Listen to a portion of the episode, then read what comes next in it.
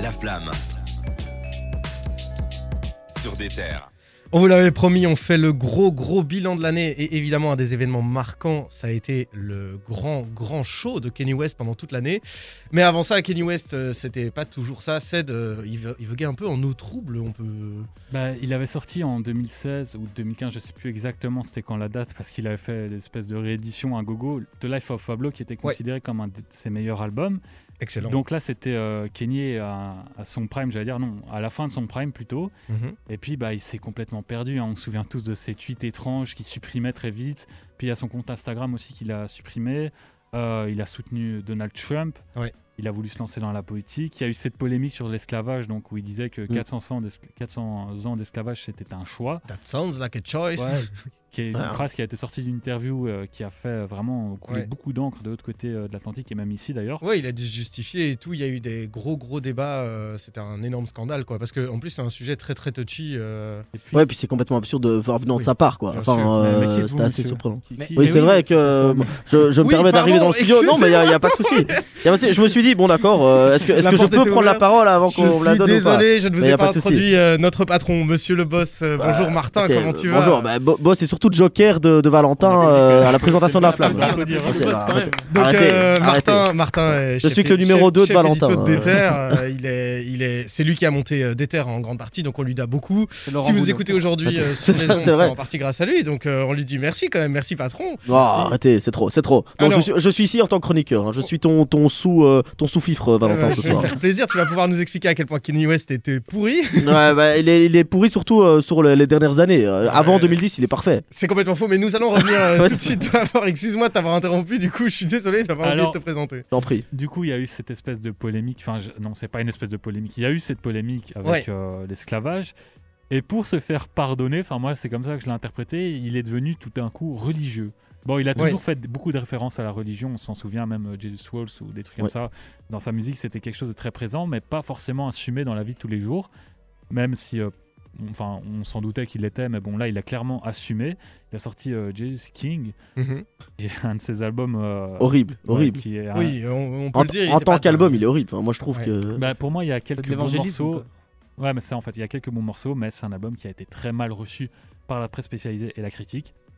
Sur les sites euh, dont on peut, euh, là, on peut mettre des notes. Par exemple, Sens Critique, Album of the Year, Metacritic et tout ça, c'est son album le moins bien critiqué. Mais faut savoir que moins bien critiqué pour Kanye, c'est quand même du 5 sur 10. Alors Ouais. que pour d'autres artistes, Oui, le pire album, ce serait du 2 sur 10. Donc, Mais je veux, je veux dire, moi, il y avait quelque chose sur cet album, les Sunday Service, donc ces espèces de messes qui faisaient euh, assez régulièrement. j'allais en parler. Ça m'avait hypé de ouf, et du Mm. coup, euh, l'album a été un peu une déception, quoi. Bah, justement, après, il a voulu faire euh, continuer son espèce de croisade euh, évangélique. Il a fait euh, les Sunday Service Show avec, euh, enfin, c'est euh, une espèce de groupe de gospel. Mhm. Il a fait plusieurs concerts et il a même rejoué ses grands classiques en retirant tous les gros mots. D'ailleurs, ça, il continue de le faire. Donc, euh, dans Donda, il n'y a aucun gros mot. Alors, Donda, pour la transition, c'est euh, son nouvel album dont on va reparler. Ouais, on en parle juste après, évidemment. Et c'est tout ce que j'avais à dire. Donc, ça me faisait la transition. Ah, mais super. Allez, hop Ouais. là. euh, Moi, il y a un truc que je trouve quand même assez drôle et paradoxal, c'est que, en fait, il a commencé à se tourner vers Dieu en, en recherche de meilleur pour lui. En fait, on sait que Kanye West, ça fait très très longtemps qu'il a des problèmes mentaux, qu'il a des problèmes de personnalité, de troubles de la personnalité. Et au moment où il a trouvé une solution pour lui, en christianisme, Jésus, tout ce qu'on veut, bah en fait, ça a été très très mal accueilli par la critique. Donc Mhm. c'est assez paradoxal quoi, que lui se sente mieux, mais qu'au final, ce qu'il fait est moins bon. Mais- Non, pas vraiment, parce que je vais juste rebondir, et je sais qu'on ne sera pas d'accord, mais avant de sortir euh, Jesus King, j'en ai pas trop parlé, mais il a sorti Yeah, qui est un album dans lequel il revendique sa schizophrénie. Et il faut Et savoir qui- qu'il a, été inter- il a été interné vraiment pour ses problèmes euh, de comportementaux, on va dire, Ouais. pendant une certaine période, plus ou moins longue. Je crois que C'est pas de la schizophrénie, hein, c'est de la bipolarité. Ah oui, euh, euh, bipolarité, oui. Et d'ailleurs, il écrit. euh, Ça, veut dire d'ailleurs la bipolarité, pour euh, ceux qui nous suivent, ça veut dire que tu as des phases de très grande joie ou de très grande excitation et des phases de très grand down. Donc, les...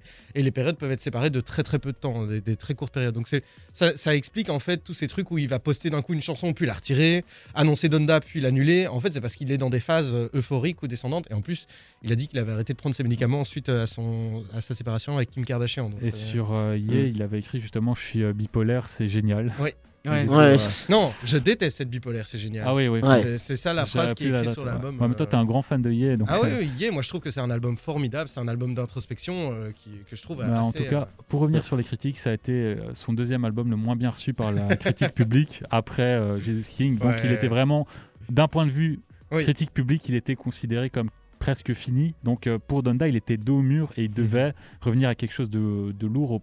Sinon, bah, c'était euh, quasiment la fin de sa carrière, quoi, au plus haut niveau. Là, tu m'offres la transition toute faite. Revenir avec quelque chose de plus lourd. Et c'est de là, ça dont on va discuter ici dans la deuxième partie de ce débat. Évidemment, on va parler du grand retour euh, qu'on vient de vous teaser euh, en long et en large. C'est évidemment Donda, cet album choral absolument immense aux multiples invités qui a été composé euh, dans un stade. Enfin bref, vous avez entendu moult histoires sur cet album. Et on revient tout de suite.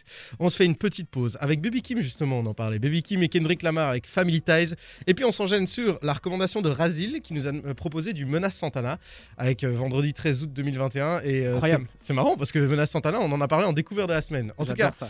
on s'écoute ça et on revient pour parler de Donda, évidemment, euh, l'incroyable épopée de Kenny West. A tout de suite dans la flamme.